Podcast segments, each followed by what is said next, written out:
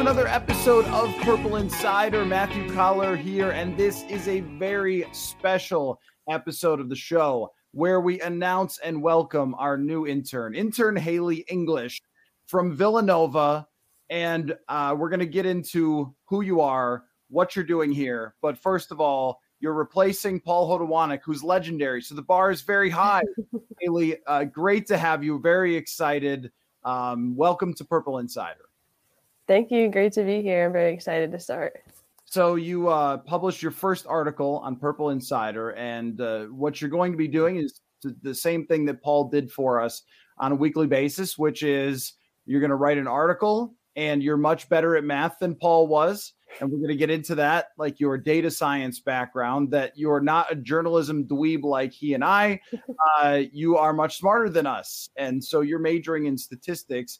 But I, I do want you to tell everybody just a little bit about um, you, you know your your work at Pro Football Focus, data science, and the connection with football. Um, because you know I think that that's really such a great industry or side of the industry that is growing for opportunities for people who didn't necessarily play football um, to contribute on the data side.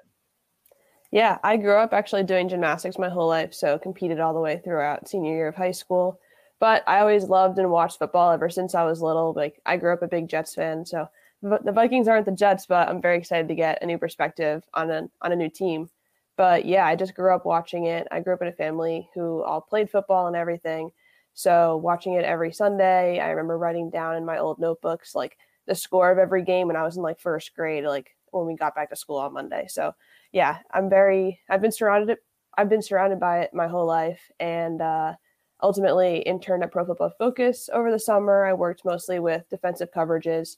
So that's where I'm like most skilled in my data science scienceness, but majoring in statistics, I've done data science for like three ish years now and I love it. Yeah and this is why we need you because the defense is such a disaster that uh, we're going to work our th- way through how exactly they're going to fix it with Brian Flores. Um, but I want to start out by just, you know, I, I wrote down a bunch of questions that I thought were a good way to get to know somebody, right? So you mentioned that you grew up rooting for the New York Jets. And I think that this is actually important to our audience because so you're there at Villanova. And if you were cheering for the Eagles, this would be a little dicey with Vikings fans. Not only are they jealous, but they're also mad that Eagles fans threw full beers at them in the parking lot of the 2017 NFC Championship. So you're not you're not a, uh, an Eagles person, but with the Jets, they have such a history of heartbreaks and bad quarterbacks and, and all sorts of things that like you get it. Like you get you get the ethos of what it is to be a Vikings fan just by growing up uh, around the Jets. So, what I want to know from you, my first question is your favorite unsuccessful Jets quarterback. Who is your favorite Jets quarterback that failed? Which, side note, they all failed except for Vinny Testaverde. He was great. Yeah, pretty much every quarterback in my lifetime that I've watched on the Jets has not done well. They've all failed and everything. So I'd probably have to say Josh McCown, though. Um, it's been so tough being a Jets fan, but Josh McCown I don't know. He was just like a likable guy. They called him Uncle Josh on the team. Um, I know he was like kind of mentoring Sam Darnold, and he's not even on the team anymore. But I think Josh McCown was a he was a decent quarterback. He was solid, but obviously not up to the level that you need for like starting caliber to like win games and get to the playoffs. But I don't know. He was a he was a good guy. This is this was not pre-prepared. I want everyone to know that because anyone who's listened to the show understands my appreciation for journeyman quarterbacks. and if we had a museum of journeyman quarterbacks, the statue in the middle would probably be Josh McCown. I mean, not not only is Josh McCown like the perfect guy to have as your backup quarterback who could come in, help you out, but his hot streak as a member of the Bears was just like something to behold. If you remember that, he had like this five game stretch where he was unbelievable. And then Tampa Bay gave him a huge contract. And then he went like one in 10. Uh, which is the most journeyman quarterback thing I've ever heard. But also, like Josh McCown has a wholesomeness element to him that is amazing. Where, like, if you ever saw the picture of uh, his daughters wearing all of his jerseys with their friends, uh, like for every team that he's played for, the guy played in the UFL. Like, he he has battled to keep a career going. And my favorite Josh McCown factoid is that in a game where he was playing for Detroit, he played receiver for a couple plays and actually caught a pass. I mean, that's like an amazing journeyman backup story. Yeah, he's awesome. Like him and Ryan Fitzpatrick, like have been the two most like almost entertaining quarterbacks that I've seen in my lifetime for the Jets. Uh, and I covered Ryan Fitzpatrick in Buffalo, and he's the real deal. But uh, unfortunately for your Jets, uh, Ryan Fitzpatrick, as they often do, journeyman quarterbacks, let you down at the end of the season when he needed to beat the Bills, and uh, that that that's just what they do. So so here's a here's a side question though, um, related. Vikings fans are always afraid of becoming the Jets, which is funny because you kind of like are in a lot of ways, but like the falling falling into complete disrepair because you bust on a bunch of high draft pick quarterbacks. Like statistically, it should be almost impossible to bust on as many first round quarterbacks as the Jets have, but here you are. Uh, what what what say you about that? About the the fears that Vikings fans have because when they talk about drafting a quarterback and moving on from Kirk, they go like, "We don't want to become those Jets." Yeah, I don't know. I don't understand how the Jets could have possibly busted on so many first round quarterbacks, like especially Darnold and Zach Wilson being picked three and two, like three years apart in the draft. Um, I think you guys made the right move, like getting Kirk Cousins instead of drafting a quarterback when you had the opportunity. Um, so I would advise maybe try to get a veteran quarterback, or if you're going to keep Kirk, um, get like draft someone later in the draft, maybe become like a Dak Prescott like type of guy. But yeah, I don't ever want to see the Jets kind of pick a quarterback in the first round for a while now, and they're going to be getting a veteran this year who's hopefully going to take them a little bit further. See, it's really the uh, the sort of the opposite of the Vikings who never do that. And the last time that they did was Christian Ponder. That didn't exactly work out. Um, Daunte Culpepper and Teddy Bridgewater, not in order, obviously, uh, both had knee problems and were en route to actually working out. And then, you know, things sort of fell apart there. Uh, that that's where I think that um, most Vikings fans would probably tell you, just like you want to try something different, like they want to try something different. That we've sort of run this course. If the look, I think we all know this. If the Jets get Derek Carr, it's going to work out the same way that Kirk Cousins did for the Vikings, right? Exactly. Yeah, probably. Probably. It's going to be like, you know, 10 wins, maybe some first round outs. Josh Allen's still going to be better than you. Like, be careful what you wish for, Haley. Uh, all right. So, uh, next thing for you is not football related.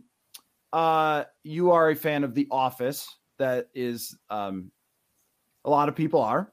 But I think that I have an opinion about The Office that sometimes ruffles some feathers and it's the first time I've ruffled any feathers with an opinion. So we'll see how this works out on the show. Uh, my least favorite characters on The Office are Pam and Jim. They are tied for number one for my least favorite. And every time they're on the screen, I want them not on the screen. And here is why. I think, and I wrote this down, I think they are directionless sociopaths whose relationship seems to be as much about boredom as it is controlling each other. And I think that Roy did not deserve the treatment he got from Pam even if he wasn't a great boyfriend. Your thoughts? Um, I will agree about the stuff with Roy because I did kind of feel bad for him in the end. Um, but I do not agree that Jim and Pam are like the worst two characters on The Office. Like I'd say that Phyllis is probably my least favorite. I really don't like watching her. I think she's just like kind of mean and no one really sees it until like they kind of it kind of clicks with them. Um, I kind of get where you're coming from when you like when you say they're kind of boring, yeah, they kind of are, but I feel like that's the office's like mentality as a show. Like it's not supposed to be this like in your face type of comedy. It's just like the subtle comedy there. So I don't know. They're okay. Um, I think I like Dwight better because he's the most entertaining and Michael obviously. Um, but I see where you're coming from. Yeah, I think that I mean the show basically has two really funny characters, and, and that's Dwight and Michael. And they are so funny that the show is great. But everything else just sort of exists around them and is unspectacular. But one thing that I think that the writers knew, and this is just a, like a theory, fan theory, is like that that Jim was actually like not a cool guy. Like Jim, you'll meet in your life Jims for sure. I, I worked at, you know, McDonald's and a grocery store when I was in college and things. There's a lot of Jims there's like people who think that they're better than everybody else there, but you're like, I don't know, man. Dwight's the one actually doing all the selling. And it's also like just not that funny. Like bullying your coworker is like there's some clever gags, but it's just not that funny to me. It's just like Dwight actually can sell. You can't even sell. What do you do here? And then also, like, you know, Pam goes to art school or whatever. And Jim's basically like, oh, it didn't work out for you. Just come back and I'll like buy a house without telling you. what? Like, what is this? Like, oh, I, I don't really want you to thrive. I would prefer that you just like stay here and not really succeed just like me. That's true, I guess. So I loved like the, the little pranks that he pulled on Dwight. Like when he put his stapler in the jello, like I lost it. Even though it was like what the first episode or something. Like I was like, that's the best thing in the entire world. I want to do that to someone because I like little pranks like that. But yeah. Just maybe it's a little maybe it's a little much for me. At least I can get you halfway to the Jim and Pam hate. But I but it sounds like um you haven't thought of it maybe as as as on like a, a level of like a weird relationship dynamic that I just can't stand. Uh, so you mentioned, well, so you already kind of answered this a little bit, but the, the next question was going to be like, are you good at sports? And did you play sports? And are you better than the population at anything regarding sports? Um, yeah, so I did basically one sport my entire life, which was gymnastics. I tried about everything when I was in like kindergarten, first grade but like I wasn't good at soccer. I'm not that tall, so obviously I'm not good at basketball. Softball wasn't my thing because I didn't like hitting or fielding or anything. So I just stuck with gymnastics like ever since I was little, and I did it all the way up until senior year of high school. I had two like pretty big concussions that kind of took me out after that. But yeah, I loved every second of it, and I still go and play around at the gym and visit my old coaches and everything. Yeah, so like that was kind of my life before college. So what did did you just do everything? I don't know a lot about gymnastics. Did you just do everything? Yeah, like I competed all four events. My favorite um, was bars. I just thought it was the funnest one. Um, but yeah. Is there like a crazy level of commitment when it comes to gymnastics? Yeah, so we practiced like six or five to six days a week for like four hours a time.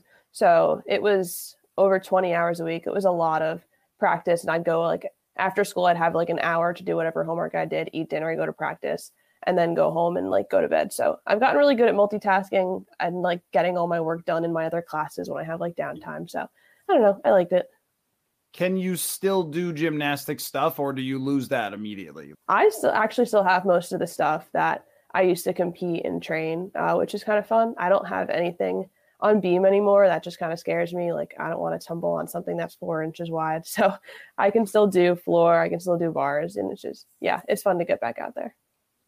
Okay, that's awesome. Uh, I can shoot a basketball better than most people, but that doesn't. I mean, not like an NBA star, but just like if we both stood at the three point line and we shot baskets, I'd probably make more. That's that would be my athletic uh you know prowess i guess is that that is the total limit of it. I'm not good at anything else really in basketball. Not a great dribbler i can't dunk but i can stand there and make threes. How about this one? Uh what is the first super bowl you remember? The first one that i remember is the saints versus colts. I don't remember what year that was actually wait it was oh no that's uh that, that is some wounds for vikings fans right there uh, we know what year it was 2009. Yeah, 2009. Yeah. So I was eight years old at that time. I was the biggest like Drew Brees fan growing up. I still think he's like arguably maybe the best quarterback and most accurate quarterback of all time. Um, so watching him win a Super Bowl was awesome. But yeah, that's the first one I remember.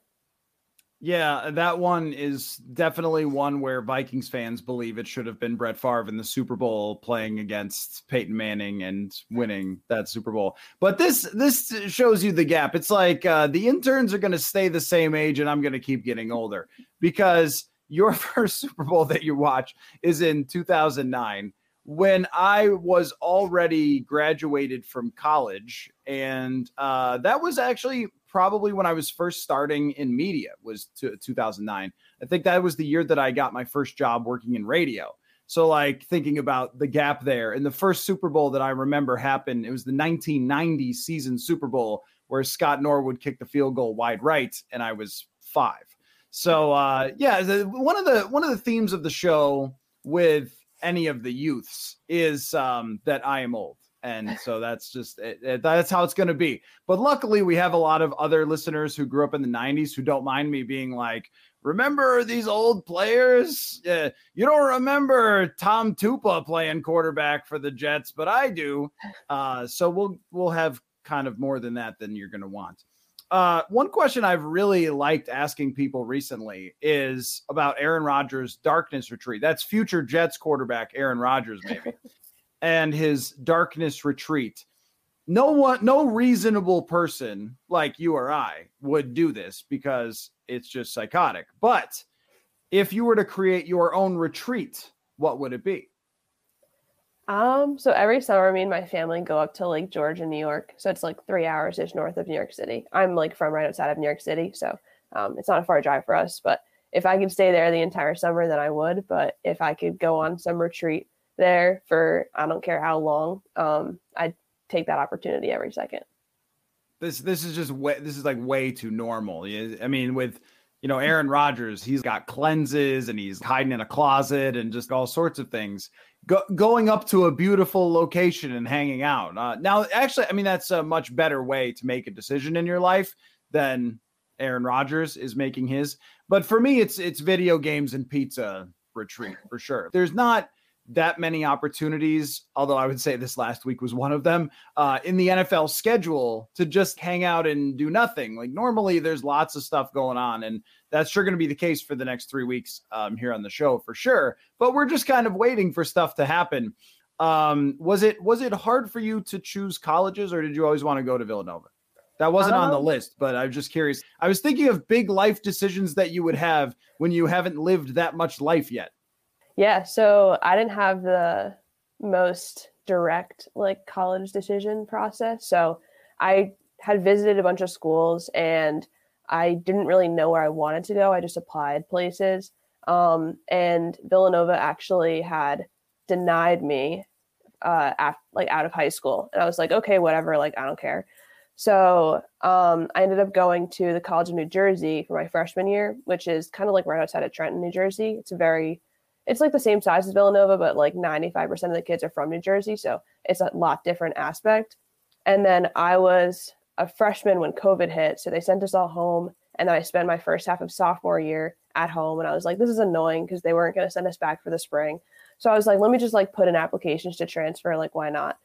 Um, and also, I knew I wanted to be in sports. I needed to go to like a school that had more connections to sports. I know like Villanova is a big basketball school, and I'm not the biggest basketball fan or know much about basketball, but and it's a good school to like go to. Um, I applied to two colleges. One of them was Villanova, and they sent me an acceptance like three weeks before I would have to go in the spring semester. And I was like, well, that was a quick decision, but I was like, I guess I'll just go. Like, why not? And yeah, I've been here ever since. I like it, and I graduate in May.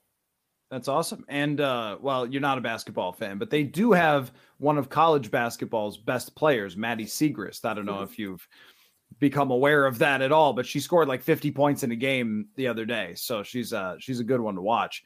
Uh okay, how about this? Um, I would like to know what you want to know about the Vikings from me. You know, you're just sort of being dropped into our universe and you'll adapt quickly. Again, with the Jets thing, like you get you get like 90% of it. But uh, what are what are your Vikings related questions? You can ask past, future, metaphysical. Like what uh, what's on what's on your mind about the Vikings as you join Purple Insider? Um, probably my first question was like, did you see the Minneapolis Miracle in person? Like, what was your immediate reaction to that play? Like, I know like I didn't love seeing the Saints lose, but I was like, I don't really care who wins because this is the best game I've ever watched. And I was like jumping at like off my couch. I was like, this is insane. That's the coolest play ever. So yeah, what's your opinion on that whole play and everything leading up to it? Your your point is actually right on about the uh, the the whole game. The whole game is so well played and classic NFL playoffs where the smallest mistakes lead to other things uh, like you know a, a, long snapper blocking the wrong way and a in a punt block and th- you know things like that that set up the Minneapolis Miracle to happen. But yeah, I was covering it in the press box, and you know what's funny about that is when they got the ball back, so they they get a stop where really, I mean, you know, New Orleans runs right up the middle at the best defense in the league at third and short. So they ran right into Linval Joseph, who was an elite nose tackle. And it just gets stuffed. And then like, I don't know what, like Sean Payton, the, the play calling genius, calls the worst, the worst play against the Vikings that they stopped all season long. I started writing at that moment, Case Keenum leads a game winning drive to, to win the playoffs because I just had seen the whole season go down. And so many times Case Keenum had just thrown the ball up to Stefon Diggs and Adam Thielen. And as I was writing it, in my mind, I was doing the math on a field goal. Well, they don't have to really get like their field goal kicker's decent. They don't have to get that far to get a field goal here. And I think that, you know, Thielen and Diggs are going to do it. I also figured if they lost, it would have been a 17 point blown lead uh, from a team that was 13 and 3 and no one was going to read it anyway so i'm going to just start writing the story about the comeback because if they don't i don't have to really worry about it i'm just not even going to write this um, because people will be crushed so that that was uh, that was part of it and then the other part is i always because of the press box view is so good of the field I always look at where the safeties are in the coverage, and you'll appreciate this as a defensive aficionado. I'm always looking: is it middle field open? Is it middle field closed? Like how is the uh, the coverage playing? So Case Keenum takes the snap, and I remember looking at the coverage. Wait, why don't they have like more people back? Like normally you'd think it would be like a like a deep cover, or whatever. How many ever people you can get back there? And there was only two. And so when the throw went up, my eye went to Marcus Williams, and I watched him the whole way more than I saw Diggs run. And and then jump out of bounds and Diggs go all the way. And the other thing I remember too is that Diggs threw his helmet and one of the Vikings practice squad receivers, Caleb Jones, ran on the field and grabbed him. And I was like, when did he run on the field? Was it could they get flagged and have this play, you know, negated or something? And then the other part was after it happened, it took forever for the game to actually end because and they changed this rule because they had to attempt the extra point. So that they like what's going on? Like, you know, and it was 20 minutes or something, or it felt like that before the actual game came to an end after the Minneapolis Miracle. I remember seeing Diggs right below us standing up on the bench, and there's a famous picture of that. So that, yeah, I mean, that was that was something. And then in the locker room, everybody was just in tears, except for Harrison Smith, who said, We really have a game next week, so we need to stop celebrating this. And I was like, You're a sociopath, but that's probably what makes you good. That's yeah, that's that. What else you got? I can answer all of them. I won't t- I won't be that long-winded, but I'm sure you have other questions. Um, I'll go on the same line that's like your favorite Vikings quarterback that kind of didn't succeed as well. Like maybe like favorite, I don't want to say backup, but like favorite quarterback that hasn't played a ton for the Vikings. Well, there's uh, there is a great history of random quarterbacks playing for the Vikings. As far as that didn't play that much, that one, uh, I, I think that what I would go with here is probably just Jeff George because he only played, I think he started 10 games for them or nine games for them in 1999. But Randall Cunningham, after the 98 season where they had the best offense in history at the time, you know, they brought in George and they drafted Daunte Culpepper. And if it was today, they would have just played Daunte Culpepper. But, uh, you know, they actually thought it was probably better to leave him on the bench for a year. So Jeff George came in after Randall Cunningham struggled and just threw bombs. And Jeff George didn't have a good career. He only had two seasons that he was even above 500, but he just threw laser beams. Like he was a number one overall pick and he had one of the craziest arms of all time and Randy Moss bombs 70 yards down the field to Randy Moss. And I think that that short run of games is one of the most fun that has ever happened as far as quarterback and wide receiver combinations because George had one of the five best arms in NFL history and Randy Moss is at the best deep receiver in NFL history. I mean, there's a bunch of them that are great. Sean Salisbury shows up, uh, Jim McMahon, but again, this is way back. Uh, but there's also random ones that didn't work out at all, like Spurgeon Wynn, uh, Josh Freeman was very briefly a Viking, which is a, they, they traded for Josh Freeman thinking he was going to save their season. And then he played like worst game ever against the New York Giants. He went like 19 for 54 throwing or something. It was absurd. The, there's a, there's a lot of them. There was the uh, there was the Kyle Sloter debates of 2020 or 2019. Uh, if you watch the XFL, you'll see Kyle Sloter is a XFL backup, but people got really worked up about Kyle Sloter. And the other one would be, I mean, just really Teddy Bridgewater. The thing about me covering the team and Teddy Bridgewater was when I got the job, it was three weeks or two weeks before the season started uh, to move to Minnesota and cover the Vikings.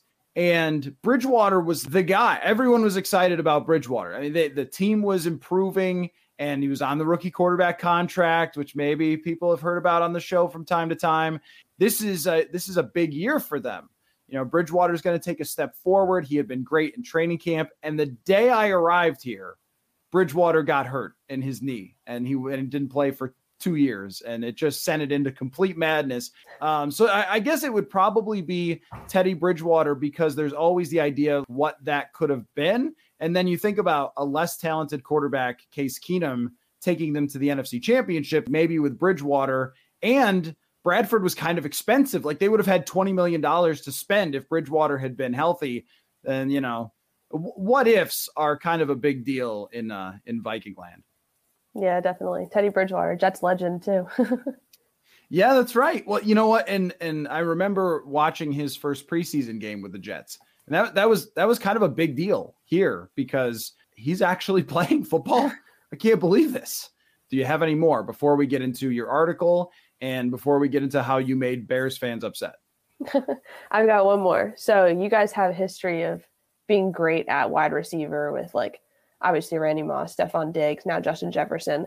So out of all of the receivers that the Vikings have had, which one is your favorite? And when the draft happened with Justin Jefferson and you saw that the Eagles drafted Jalen Reagor before him, like we've all seen the video of the Vikings war room being like, oh my God, they actually like drafted Jalen Reagor, like Justin Jefferson's on the board right now. Like, what was your reaction when that happened? One of the things that we know, and you know, being a uh, statistician, is how random the draft is. I would never think, oh, oh, my God, they got the next best receiver in the NFL. I, I mean, I did not. I remember actually after they traded Diggs talking about in the lead up to the draft how they weren't drafting high enough to get Justin Jefferson. That was my impression um, because he was being mocked in like the top 15.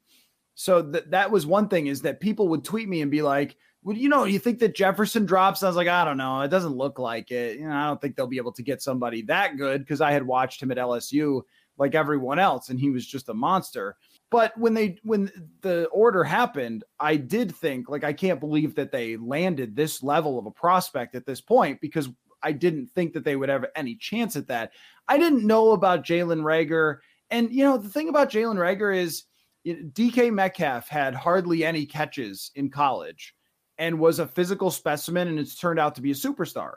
And that was jalen Reagor. so i like i didn't think oh man, I can't believe they just drafted this guy. How stupid are they? Obviously, the Vikings thought that, but the Vikings also have their fair share, Laquan Treadwell, of picks that didn't work out either.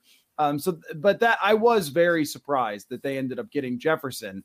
Um, and then we really didn't know how great Jefferson was until probably the last week of 2020 training camp because there was the COVID thing, and he actually got COVID early in that camp. So he missed practice to start training camp. And so he's behind from the start. And we are just like, I don't know, you know, whatever. And then he started to emerge. You started to see it. Uh, but he didn't even start until his third week and then went for 175 yards in his first game. But yeah, that's that's probably was it was it was really surprised that he dropped in general. Uh, as far as my favorite receiver goes, like there's a lot of sort of funny, sarcastic answers of guys who were down the depth chart that got like Ihmir Smith-Marsette. Like hours spent on uh, the show talking about receivers who didn't make it. There were like Laquan Treadwell is definitely one of them. But if we're going back, as I often do in, in the history, it's probably Jake Reed is probably my favorite one because I mean, I look, I mean, every person in America loved watching Randy Moss. And I bought a, a Sega Dreamcast recently to go back and play with Daunte Culpepper and Randy Moss because they're so dominant on the video game. But uh, Jake Reed was an incredible receiver, and he got relegated to a number three role because of Randy Moss and Cris Carter. This guy, this guy could have been a number one receiver on any team in the league. And when he was a number two with Cris Carter, they put up historic numbers. Um, and yeah, again, this you're looking at me like I'm talking about the Civil War here, but it, it is it, it's it's it's like a guy to know. You know, if you're like doing a list of Vikings that someone who doesn't know the Vikings needs to know, I would put Jake Reed on that because he was really important to that 1998 season and and and that those offenses that were just incredible with the three deep with him, Cris Carter, and Randy Moss. I'd probably put him up there. I really enjoyed covering Stefon Diggs because I thought that he was just a really interesting guy. Uh, he had a super tough childhood. His father passed away when he was young, and his dad, he was like really close with his dad. And he kind of took over the role of, you know, being the man of the house, raising his brothers, was mom was working all the time and everything else. And, uh, you know, you see what a player Trevon is too. I, that, I mean, that was a lot. That was just a lot for somebody to take on. I think he was like 12 or 13 years old at the time and you sort of saw that as part of his personality, I think. One of the reasons that he was so competitive and maybe also so emotional as well. But talking to him from time to time, just on the side or whatever, uh, I think people don't understand, or maybe maybe Vikings fans do, but he's just a really, really intelligent guy, like really, really intelligent. And I think that his burning fire to win sometimes goes a little too far, but also can we really tell pro athletes, you know what? It seems like your fire to win is a little too much there, sir. So I, I always thought that he was a, a really interesting um, guy to cover. Um, yeah, I, I would say this this team just has the most unbelievable group of wide receivers. Every time I watch Jefferson, I think this team had Moss, Diggs, and Jefferson. What? Uh, so yeah, it's it, it, it's interesting, and I've and I've enjoyed um, covering Justin as well because he is the most sort of nonchalant superstar that we talk about Diggs and being emotional and like the fire to win. Where Jefferson, you just think he's just a guy, like oh, you know, I'm just you know just here and whatever else, and then he goes out and steals people's souls on a day on a weekly basis. So it, it's yeah, it's really something if you like receivers. Yeah, they're all insane, and I'm a big uh, Stefon Diggs fan. He's been the rock of my fantasy team for a couple years. So yeah.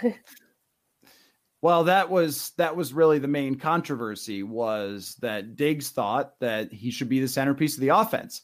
And so for the entire 2020 season, Diggs was right was a tweet from a lot of people because he, he, was right. I mean, he did deserve to be the centerpiece. Uh, before we talk about your Brian Flores article, uh, why was it that you upset um, Bears fans?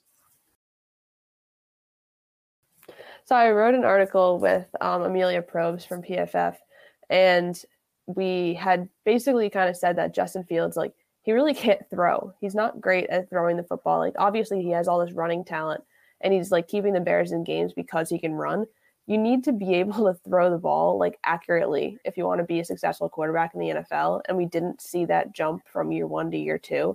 So, like, if we look at something called perfectly covered plays, like where every coverage defender is doing their job, essentially locking up the receiver, um, Justin Fields was dead last in EPA on perfectly covered plays. And on plays where there's a receiver still open, he was still dead last. So he's not finding the open receiver, he's not finding the covered receiver but he's just good at running. So I don't know. If I was the Bears organization, I'd highly consider taking Bryce Young one uh, first overall, but I don't think they will. But yeah, just overall, like Bears fans didn't like that, and to, like to this day, I still get random tweets, random DMs being like, "Yeah, no, like you're dumb. like the Bear, like Justin Fields is good." And I'm like, okay, like we'll see in a couple years, but I don't really think he can improve much throwing. I mean, they did give him Chase Claypool, but obviously that didn't really work out and for what they kind of paid for him. But we'll see how that goes. I still don't think he's the best passer in the NFL. I don't think he'll ever be that caliber of passer in the NFL just because we didn't see that jump from year one to year two at all. So who knows? yeah. I mean, how much can we factor? Because I think this is, if you're a Bears fan, this is the argument you're making is, well, he didn't have great receivers or a great offensive line. But you know, I don't think the offensive line by the numbers was so horrific that you would say it sounds sort of sounds like Josh Roseny, where it was, oh well, you know, the situation was bad and everything else. That is true, but a lot of times with a bad situation, if you can at least be serviceable, then there's potential there. And I would say that about like Trevor Lawrence in his rookie year. There was no worse situation in the universe than Trevor Lawrence being coached by Urban Meyer with no receivers and a bad offensive line and a bad defense and everything else. But yeah, you could still see it. You could be like, okay, I get it. Like, uh, whether it's the tape people breaking it down or even in the numbers, you're like, okay, this was bad, but it was not horrific. So you could still sort of keep hope alive. And then he did take that step this year. With Fields, though, his PFF passing grade, I think, got worse. And his big time throw rate, which is what everybody rested on for the first year, it like cut in half this year. So he was even taking less risks with his big arm. And I think what you pointed out really demonstrates I don't know that he sees things very well. Like, I don't know if he's, they call it processing, but I think it's just seeing it, seeing the coverage, reading it, being able to react really quickly. I think he's a guy that needs somebody right in front of his face to come wide open before he throws the ball. And that's why he gets sacked a ton. Mm-hmm. Exactly. And like, as much as Zach Wilson was god awful and he should never take a snap for the Jets ever again, like he was ahead of Fields in those stats. So I, as a Jets fan, am willing to let Zach Wilson go, but for some reason, Bears fans aren't willing to let Justin Fields go yet. So I think that's kind of holding them back. And I don't know. I think if you're a Vikings fan or any other fan in the AFC North, you're kind of happy to see Justin Fields stick around. How much is it worth to be a great running quarterback? Here's a question How bad at passing could you be if you're the best running quarterback, basically, I mean, as of last year, like he was one of the best ever. He was in the Mike Vick sort of Vince Young, or maybe even better than Vince Young running category. How bad can you be if you're the best running quarterback? Yeah, I think that's the way to put it. Yeah, that's a really like deep question because a lot of injuries can come from running, and you kind of saw that with Lamar Jackson the past two years. So like, that's why I don't know if he's going to get all the money that he wants just because he's been injured for the past two, like the end of the past two years, and kind of took the Ravens out of playoff contention and out of the playoffs because he's not the one playing. Um, so yeah, you definitely need to be able to throw the ball. I think you need to be more skilled at throwing the ball than running the ball. Like you see Patrick Mahomes like has both of them, and he's the best passer in the NFL and one of the best rushers in the NFL. So yeah, it's definitely a very deep question, and I don't know how much you can quantify that. Yeah, uh, well, maybe that's uh, maybe that's an off-season article at some point, but yeah, I mean, I think I think uh, Vince Young is probably below the level. Uh, some of those Titans teams had really good uh, defenses, but like Mike Vick was for the time, Mike Vick was a serviceable passer and might have even been better had he studied film and stuff because he sort of admitted later, like I really should have been like grinding more tape.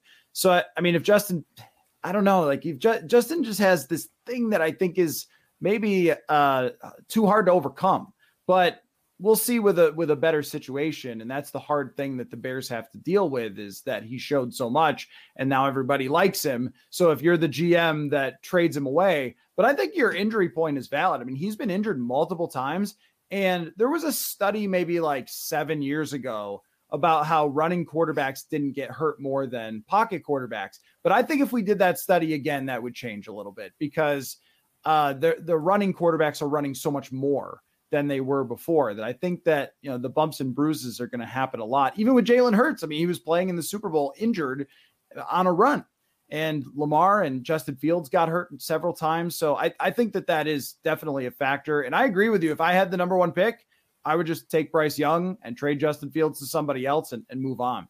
So let's talk about Brian Flores. Uh, you wrote about this, purpleinsider.com.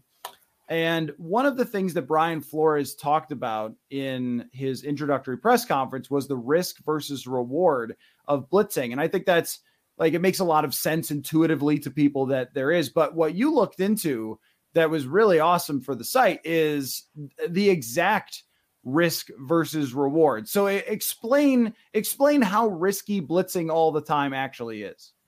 It is actually like more risky than you may think because it does increase the sack rate, it does increase the pressure rate, it increases the pressure rate about 10 11% and increases the sack rate about 2% when you're blitzing than when you're not.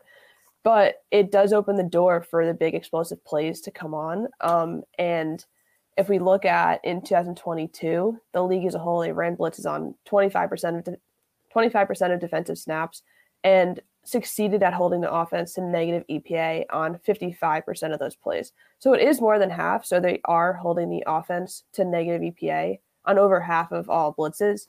But even though the defense was successful on them, the it resulted in an average of negative 0.37 EPA per play or uh, EPA per game. So blitzing, yeah, it may set the offense back, but the explosive plays are much more likely to come from that scenario. And it may not be as advantageous to blitz when um, you're in a position where you don't have the strength at secondary to trust the one on one matchups.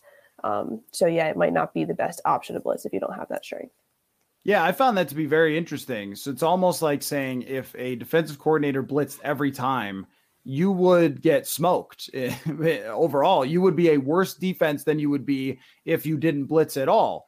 And, which means you really have to pick your your spots. And Brian Flores said not being reckless, but I almost think that there's no way to do it without being reckless. And in your article, you kind of compared it to gymnastics. In a way, you kind of have to be but you have to be very good at picking your spots. What I noticed though from your data that really stuck out to me was that Brian Flores blitzed like a madman in 2019 and his defense in Miami got absolutely demolished. And then the next 2 years it was much much better, which I just think may have correlated slightly with them having way better players and not tanking in those seasons. I, I think what this really comes down to is you can play almost any way you want if you've got great corners and you can cover.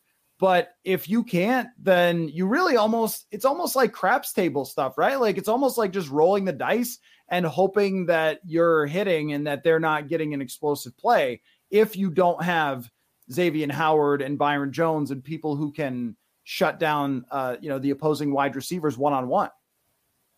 Exactly. Like Brian Flores' first year with the Dolphins, he raised their blitz rate three and a half percent uh, to about 30%. So that's not the highest he blitzed when he was the head coach of the Dolphins. But yeah, that defensive EPA in 2019 on blitz plays was negative 51.64. That's, I want to say, like second worst or third worst in the league that year. Um, so yeah, that was not the best strategy for him as a first year head coach.